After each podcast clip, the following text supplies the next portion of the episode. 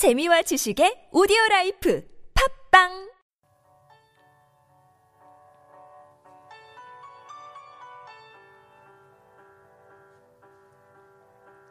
어제보다 나은 오늘을 가꾸고자 하는 사람들에게 작고 심플하게 삶을 일깨우기 위한 소소한 코칭 팟캐스트 작심 3일 지금부터 시작하겠습니다. 어, 목표에 대한 얘기들을 쭉 얘기를 했는데 자 그러면 목표를 잘 세우려면 어떻게 해야 될까요?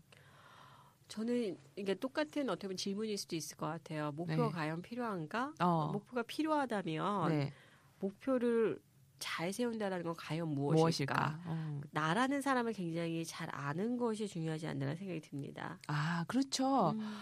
사람들마다 스타일이 굉장히 다를 것 같아요.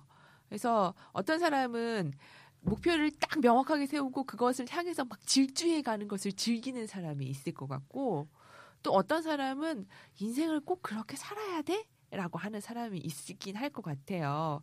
그래서 그 자기가 어떤 유형의 사람인지를 알아보는 게 되게 중요할 것 같기도 하네요.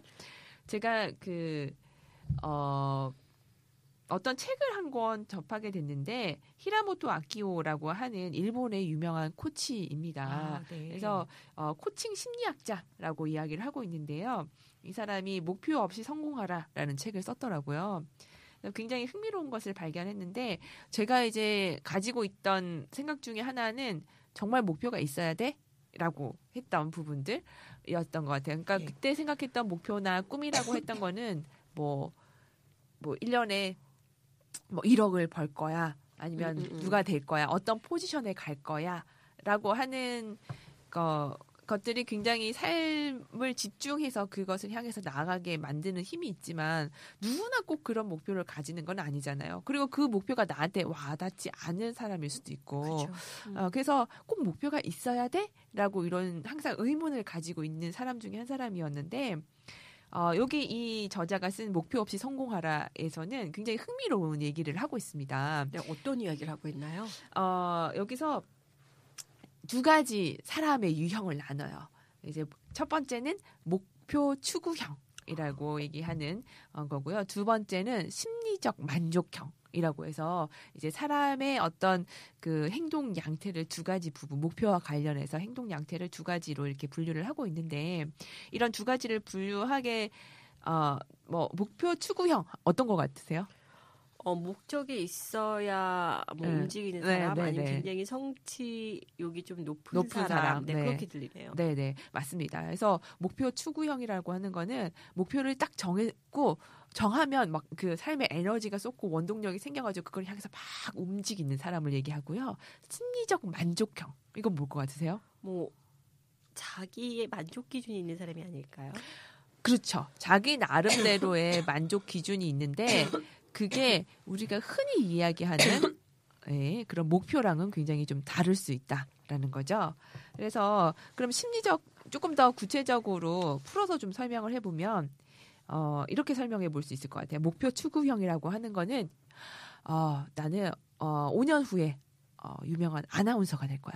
그래서 뭐 공중파 방송에서 9시 뉴스, 8시 뉴스를 진행하는 어, 아나운서가 될 거야. 이렇게 이제 목표를 세운다고 한다면 어, 그런 아나운서가 되기 위해서 여러 가지 소양들이 필요하잖아요. 일단은 뭐 이렇게 말하는 발성법이라든지 뭐 이런 것들 그리고 뭐 토익 점수라든지 여러 가지 그 요구하는 역량들을 뭐 계획을 조밀하게 세워놓고 계획을 세우고 공부를 하고 뭐 이런 캐릭터들이 이제 목표 추구형이라고 얘기할 수 있지만 그 있는 반면에 심리적 만족형이라고 이런 사람들은 아 나는 오늘 하루를 충분히 정성스럽게 살겠다. 아니면 나한테는 인맥이라는 게 굉장히 중요하기 때문에 사람이라는 가치를 굉장히 중요하게 집중해서 살겠다. 아니면 나는 성장 매일매일 성장하는 삶을 살겠다. 이렇게 마음을 먹는 게 심리적 만족형이라는 거죠. 그래서 어떻게 보면은 이거를 가치 추구형이라고도 볼 수 있을 것 같은데 어 이렇게 두 가지를 나누게 된 이유가 있대요.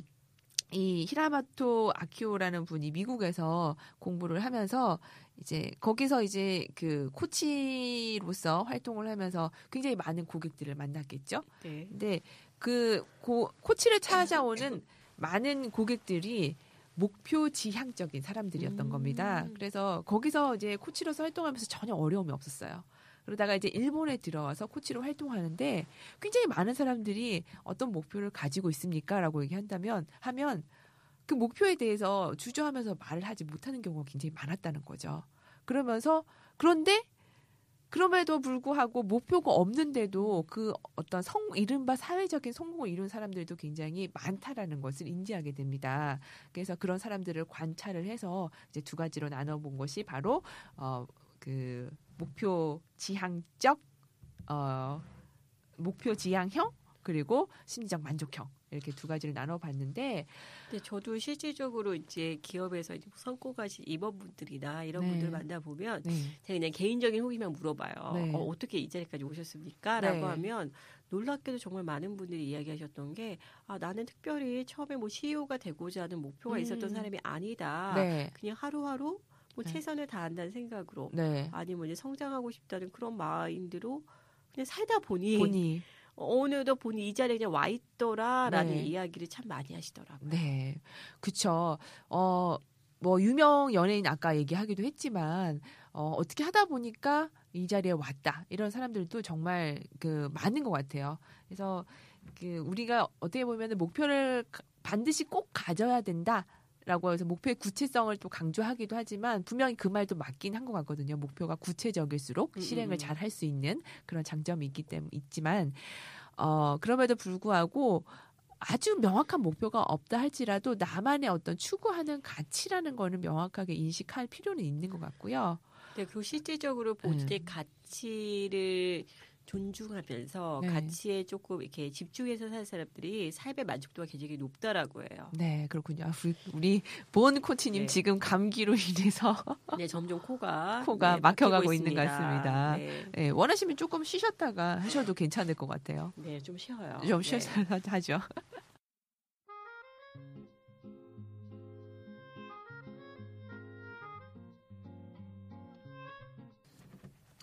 이것처럼 어, 히라모토 아키오라고 하는 분은 어, 목표 지향적 그리고 심리적 안, 심리적 만족형 뭐 이런 식으로 성향을 나눠보기도 했는데 어, 사람들마다 또 다른 유형의 스타일도 있을 것 같아요. 어떤 게 있을 수 있을까요, 보니 코치님?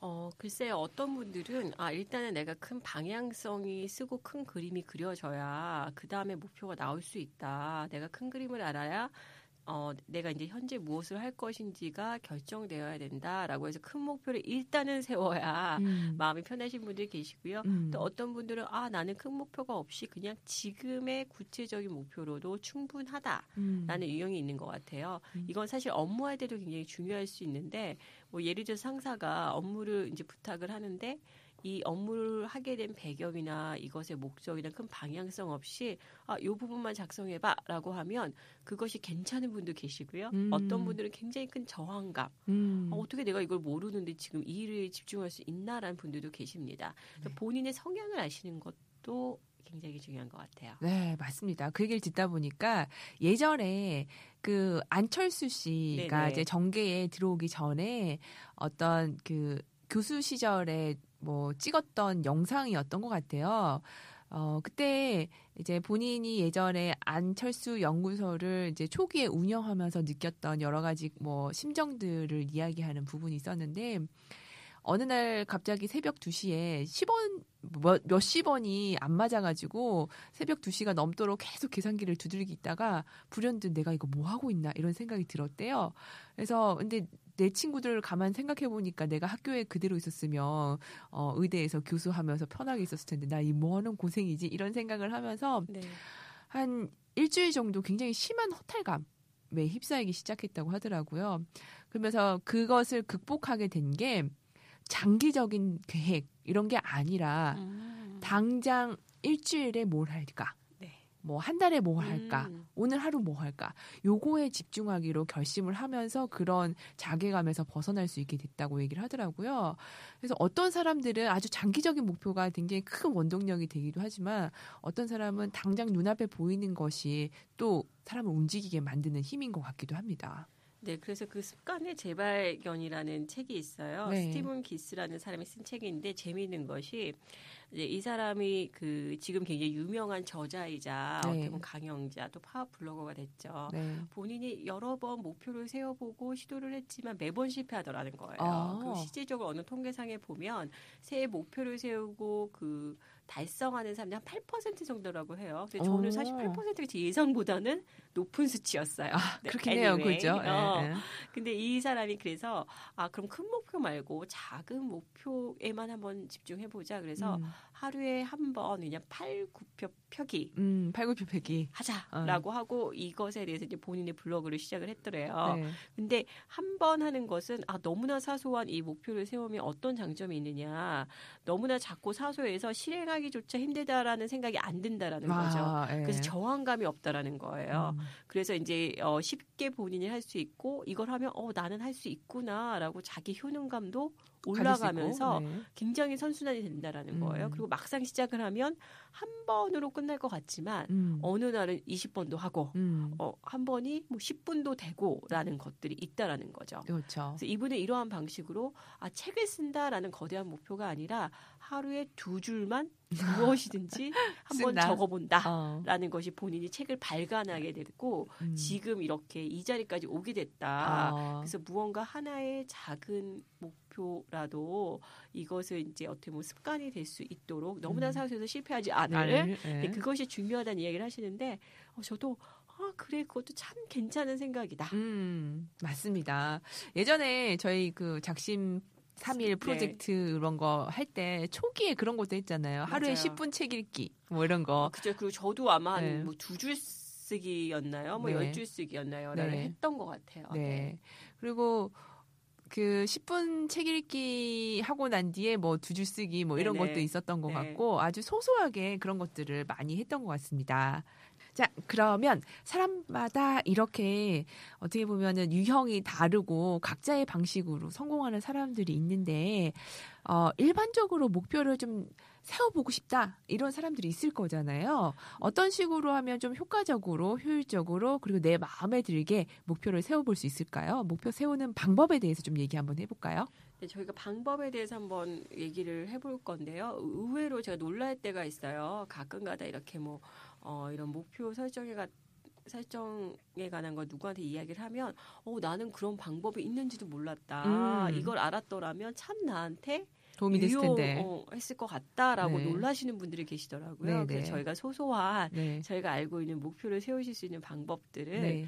좀 소개를 드려볼까 합니다. 네, 좋습니다. 어, 먼저 본 코치님께서 네. 어떤 방법을 좀 추천해 보실 수 있을 것 같으세요? 네, 저는 무언가 굉장히 끊임없이 목표가 바뀌시는 분들한테 네. 아니면 마음을 정하실 수 없는 분들한테 네. 네, 쓰실 수 있는 방법이 네. 그 데이브 엘리스였나요 이름이요? 네, 그 네. Falling Awake, 어, Falling 네, Awake, 그 네. 유명한 또 코치이자 강사이죠. 강사이죠, 그분이 그렇죠. 사용하신 방법은요. 일단 저희 왜 단어 암기 카드 있잖아요. 그렇죠. 인덱스 카드를 세로로 합니다. 네. 거기에 본인이 원하는 뭐 소소한 목표들, 뭐 네. 예를 들면 어 나는 장화를 가지고 싶어. 네. 아니면 나는 뭐 좀 웃기는 사람, 유머를 발휘하고 싶은 사람이 되고 싶어. 네. 내지는 뭐 오늘 뭐 청소하기, 네. 뭐 아니면 뭐 정리하기 이렇게 목표를 씁니다. 네. 그리고 여러 장의 그 본인이 원하는 그 목표들을 다 세세하게 적는 거야. 쪼개 갖고. 쪼개서. 네, 그래서 이걸 쫙 배열을 해놓는 거죠. 그래서 네. 많이 뭐 원하면 이걸 카, 카테고리 같이 정해놓을 수도 있고요. 네. 뭐, 뭐 가정과 관련한 부분, 업무에 관련한 부분 이렇게 딱 어, 일단 인덱스 카드 적습니다. 그리고 음. 매일 아침에 일어나서 하루를 시작하기 전에, 전에 그 카드 중에 그냥 내가 땡기는 거 어. 세 장만 선택해서 그 하루를 어. 사는 거죠. 오, 괜찮네요. 네, 그래서 저도 실제적으로 조금 실행을 해봤는데 재미있더라고요. 어, 왜냐하면 네. 매일매일 내가 그날의 컨디션에 따라서 그날에 하고 싶은, 하고 싶은 것들을 것들. 세 장을 그냥 꺼내서 이제 쪼개어 있겠죠. 네. 그것 중에 아 오늘은 친구한테 연락을 한번 한다. 네. 네, 그날에 이제 끌리는 것을 했기 때문에 조금 저항감이나 하고 싶다라는 마음이 적었던 것 같아요. 네, 네, 그렇군요. 그런 방법도 조금 제안해 드릴 수 있을 것 같고요. 네, 한번 정리를 하자면 인덱스 카드에다가 어 아주 구체적인 그 활동들, 목표들을 적어라. 인덱스 카드 한 장에 하나씩 적는 거네요. 네, 맞습니다. 한 장에 하나씩 적고 뭐 예를 들어서 이게 주기가 필요한가요? 뭐 일주일에 한 번 해야 된다. 뭐 한 달에 어, 한번 그 해야 카드를 된다. 그냥 그렇게 사용하실 수도 있고요. 아니 좀 네. 세분화하시면은 그 내 코너에 이걸 좀 네. 더 상세하게 적으실 수 있어요. 예를, 네. 들- 예를 들어서 어, 오른쪽 상단에는 내가 이것을 중요하게 생각하는 우선순위를 뭐 A, B, C, D, E 이렇게 해서 정하실 수도 있고요. 네. 또 기한을 거기서 이제 정하는 것도 좋다라고 나와 있어요. 왼쪽 네. 상단에는 뭐 2016년 12월까지 이뤄졌으면 좋겠다라는 본인의 기한. 아, 아니면 2주에 한 번 정도 할 수 있다. 응. 그리고 이제 뭐 하단에는 내가 이것을 잘할 수 있도록 어 조금 사용할 수 있는 자원 자원 있잖아요. 뭐 음. 도와줄 수 있는 사람이 있을 수도 있고 아 이것과 관련해서 이런 책을 보면 좋겠다고 생각나는 것들 좀 적어놓을 수 있고요. 음. 또 하- 어, 한쪽 기퉁이에는 원하면 이 카테고리 같은 걸 정할 수 있는 거죠. 음. 뭐 이것은 내 자기 개발 영역이야. 아. 이것은 건강과 관련된 음. 것이야라고 네. 요렇게 그, 어, 그 각각의 조금 더, 어, 어떻게 보면 태그 같을 수 튼, 있겠죠. 네, 네. 네. 요걸 달아두시면 좀 딱 보시면서 네. 내가 이것을 언제까지 하고 싶어 하면 그 카드끼리 모아두실 수도 있고요. 네. 카테고리별로 하실 수도 있고요. 네, 네, 네. 요런 거를 이렇게 조금 더 세밀화돼서 사용하실 수도 음. 있는데요. 저는 그냥 음. 어, 원래 조금 이렇게 자주 바뀌시는 분들은 그렇게 세밀한 걸 초점을 맞추시는 분들보다는 음. 그날 그날에 약간 조금 감성에 따라 따라서? 직관적으로 하시는 분들이셔서 그냥 하고 싶은 것들을 조금 쪼개서 적으시고 음. 카드 세 장 정도 또, 아, 어. 아, 오늘 내가 요거 음. 한번 해보겠다라고 음, 음. 선택하셔도 좋지 않을까라고 음. 말씀드리고 싶네요. 네, 그러면 다시 정리를 하자면 네. 어, 일단은 인덱스 카드 한 장에 하나씩 자신이 원하는 뭐 목표나 해야 할 일들을 쭉 적는다. 네.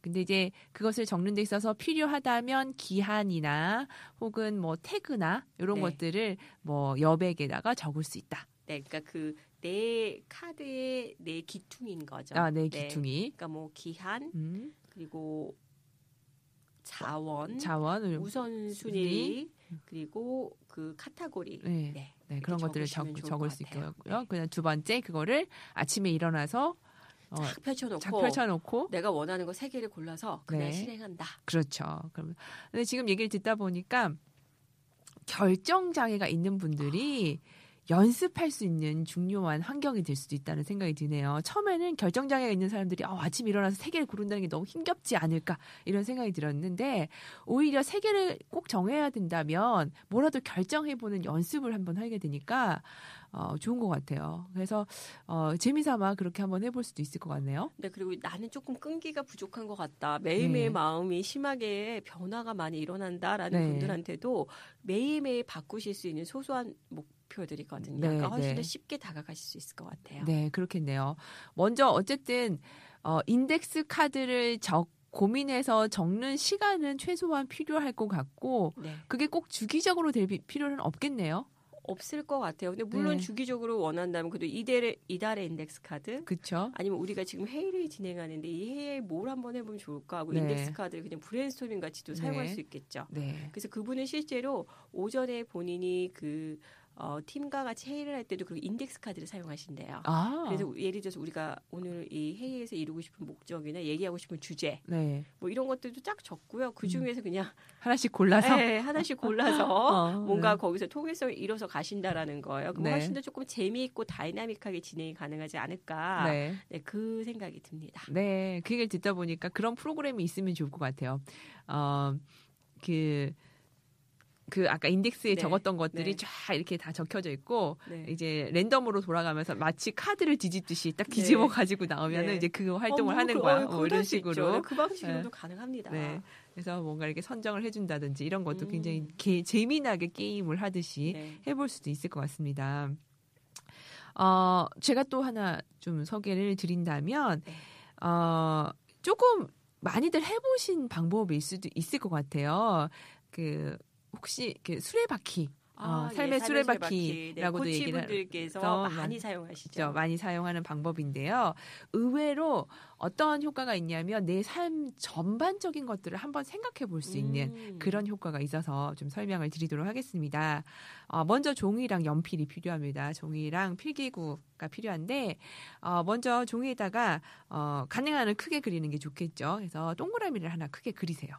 그린 다음에 어, 조각을 나누는데 마치 피자 조각을 나누듯이 뭐 한 보통 여섯 등분이나 여덟 등분 정도, 여덟 네. 등분 정도 나누는 것 같아요. 그래서 그것들을 나눠서 그럼 그 여덟 개의 조각 안에 어, 내가 중요하게 생각하는 삶의 영역들을 적어보는 거죠. 그래서 첫 번째 조각에는 나의 직업, 뭐 직업 될 수 있고 두 번째는 뭐 가족, 그리고 세 번째는 뭐 건강, 그리고 네 번째는 자기 개발, 다섯 번째는 뭐 뭐가 있을 수 있을까? 돈 돈, 중요하죠. 그쵸. 네. 돈 관리, 재정, 뭐 네. 그리고 어 여섯 번째는 뭐 주거 환경이라든지. 물리적 환경에 대한 만족도. 그렇죠. 아니면 뭐 종교 생활, 네. 뭐 아니면은 뭐 여러 가지 사회 활동, 네, 뭐 이런 자기 개발. 자기 개발, 네, 이런 식으로 자기가 중요하게 생각하는 삶의 카테고리들을 이렇게 배열을 한번 해보시고요. 어. 여덟 개가 많은 분들은 뭐 다섯 개, 여섯 개 정도로만 이렇게 피자 조각을 나누셔도 괜찮고요. 여덟 개가 부족하신 분들은 더 많이 나눠도 괜찮겠죠. 근데 이거를 하게 되면 각각의 영역에 있어서 어 10점 만점에 몇 점인지 삶의 만족도를 점수를 한번 매겨 보는 겁니다. 현재 점수는 그래서 원의 중심이 0점이라면 영점이고요. 네. 네, 가장 원의 그 바깥쪽이 10점입니다. 그렇죠. 그래서 어, 예를 들어서 내가 지금 나의 직업에 대한 만족도 뭐 직업에 내가 얼마나 이제 직장에서 충실하게 하고 있느냐 뭐 이런 것들이 될 수도 있고 혹은 나의 건강에 대한 만족도 그래서 0점에서 가장 바깥에가 10점이라고 한다면 나는 현재 7점이다. 그러면은 그 파이 조각이 어 10점 만점짜리 파이 조각 안에 7점만큼 칠을 하시는 거예요. 작은 파이 조각이 되겠죠. 그래서 작은 7점 파이 조각 색칠을 한다든지 아니면 그냥 칠을 하지 않고 이제 선들을 각각 이어가셔도 괜찮아요.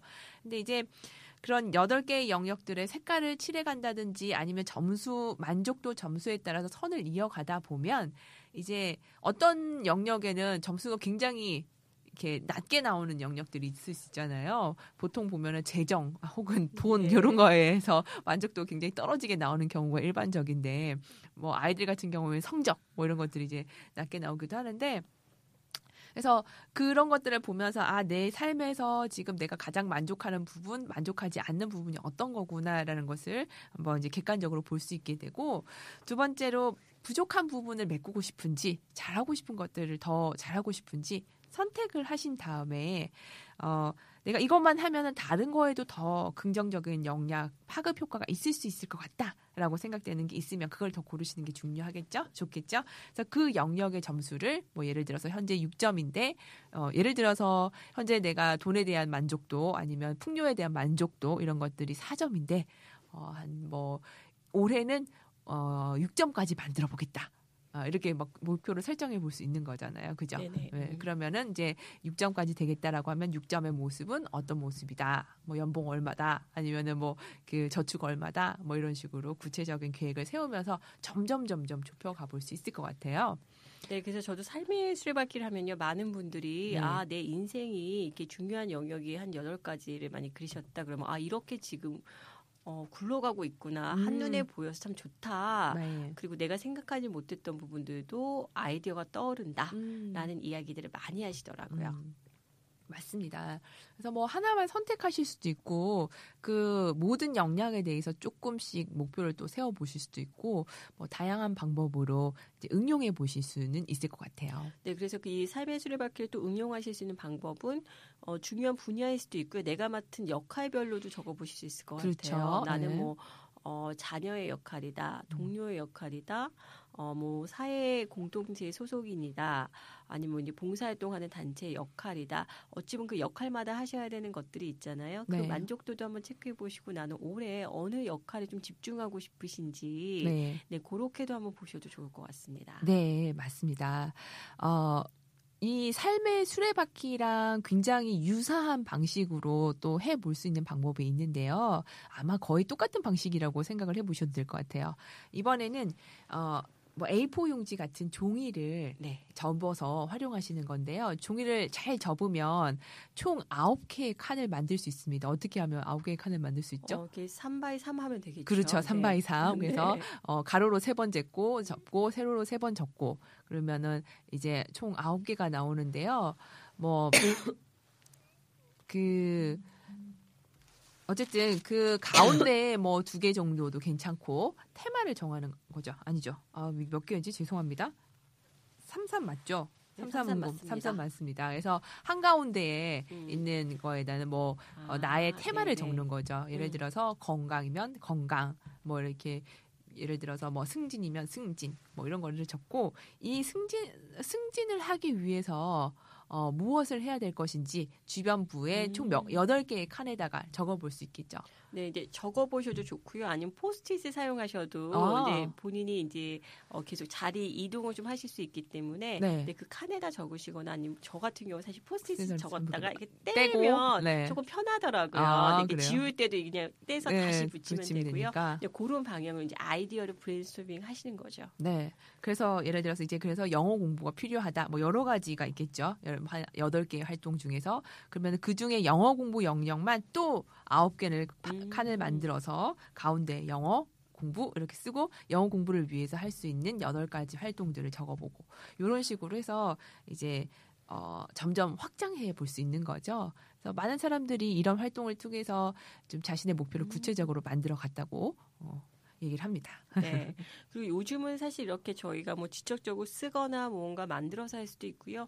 워낙 앱 같은 것들도 굉장히 많이 좋은 앱들이 있기 때문에 나한테 조금 흥미를 유발하고 어 뭔가 조금 내가 잘 사용할 수 있는 그런 툴을 한번 돌아보셔도 좋을 것 같아요. 네. 저 같은 경우에는 어 한번 요즘 사용했던 거는 이렇게 왜 사사분면이 있잖아요. X축, Y축으로 그렇죠. 나는 예. 사사분면이 있다면 물론 그것은 이제 뭐 중요도나 우선순위를 두고 목표 세울 수도 있겠지만 그 그냥 제가 원하는 방식으로 했어요. 예를 네. 들어서 비즈니스 관련한 영역이 뭐 1사분면이다.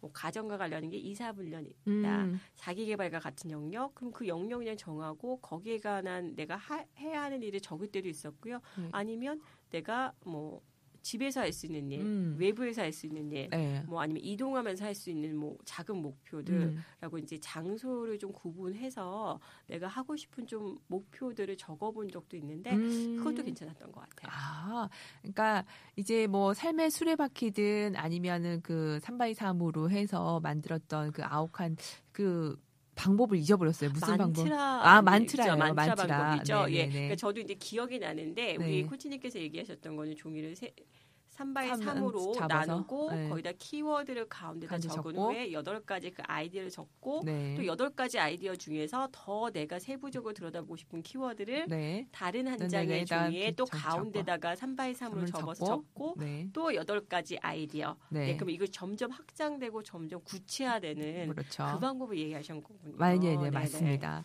그래서 뭐 삶의 수레바퀴, 만트라 그리고 조금 전에 얘기하셨던 그 사분면을 통해서 이렇게 하는 것들은 결국에는 인생의 다양한 부분 부분들을 나눠서 한번 네. 쪼개서 보는 거잖아요. 네네. 그래서 전반적으로 한번 볼 수도 있지만 쪼개서 보기 때문에 또 구체적으로 한번 들여다볼 수 있는 방법이기 때문에 굉장히 유용할 수 있을 것 같네요. 한번 해보시면 좋을 것 같습니다. 네. 네. 그래서 저희가 오늘은 처음 방송이었고요. 네. 저희가 간단하게 말씀드렸던 건 과연 이 1월 달에 많은 분들이 아직도 고민하고 계실 거예요. 네, 과연 목표를 세워야 하는가? 네, 세워야 한다면 나의 목표는 무엇일까? 네. 와 관련된 저희의 소소한 아이디어들과 팁을 좀 나눠봤습니다. 네, 아, 어, 너무 감사드리고요. 저희 이제 끝으로 작심 3일이니까 우리가 네. 다음번에 우리 팟캐스트 녹음할 때까지 무엇을 한번 해볼 건지 어, 작심 3일 한번 삶을 일깨우는 활동들을 해보려고 하는데 어, 한 가지 마음을 좀 정하셔야 될 것 같아요. 본 코치님 뭘 한번 해보시고 싶으세요? 지금 마음에 굉장히 많은 아이디어들이 있어서 어려운데요. 저는 네. 아까 이야기했던 네,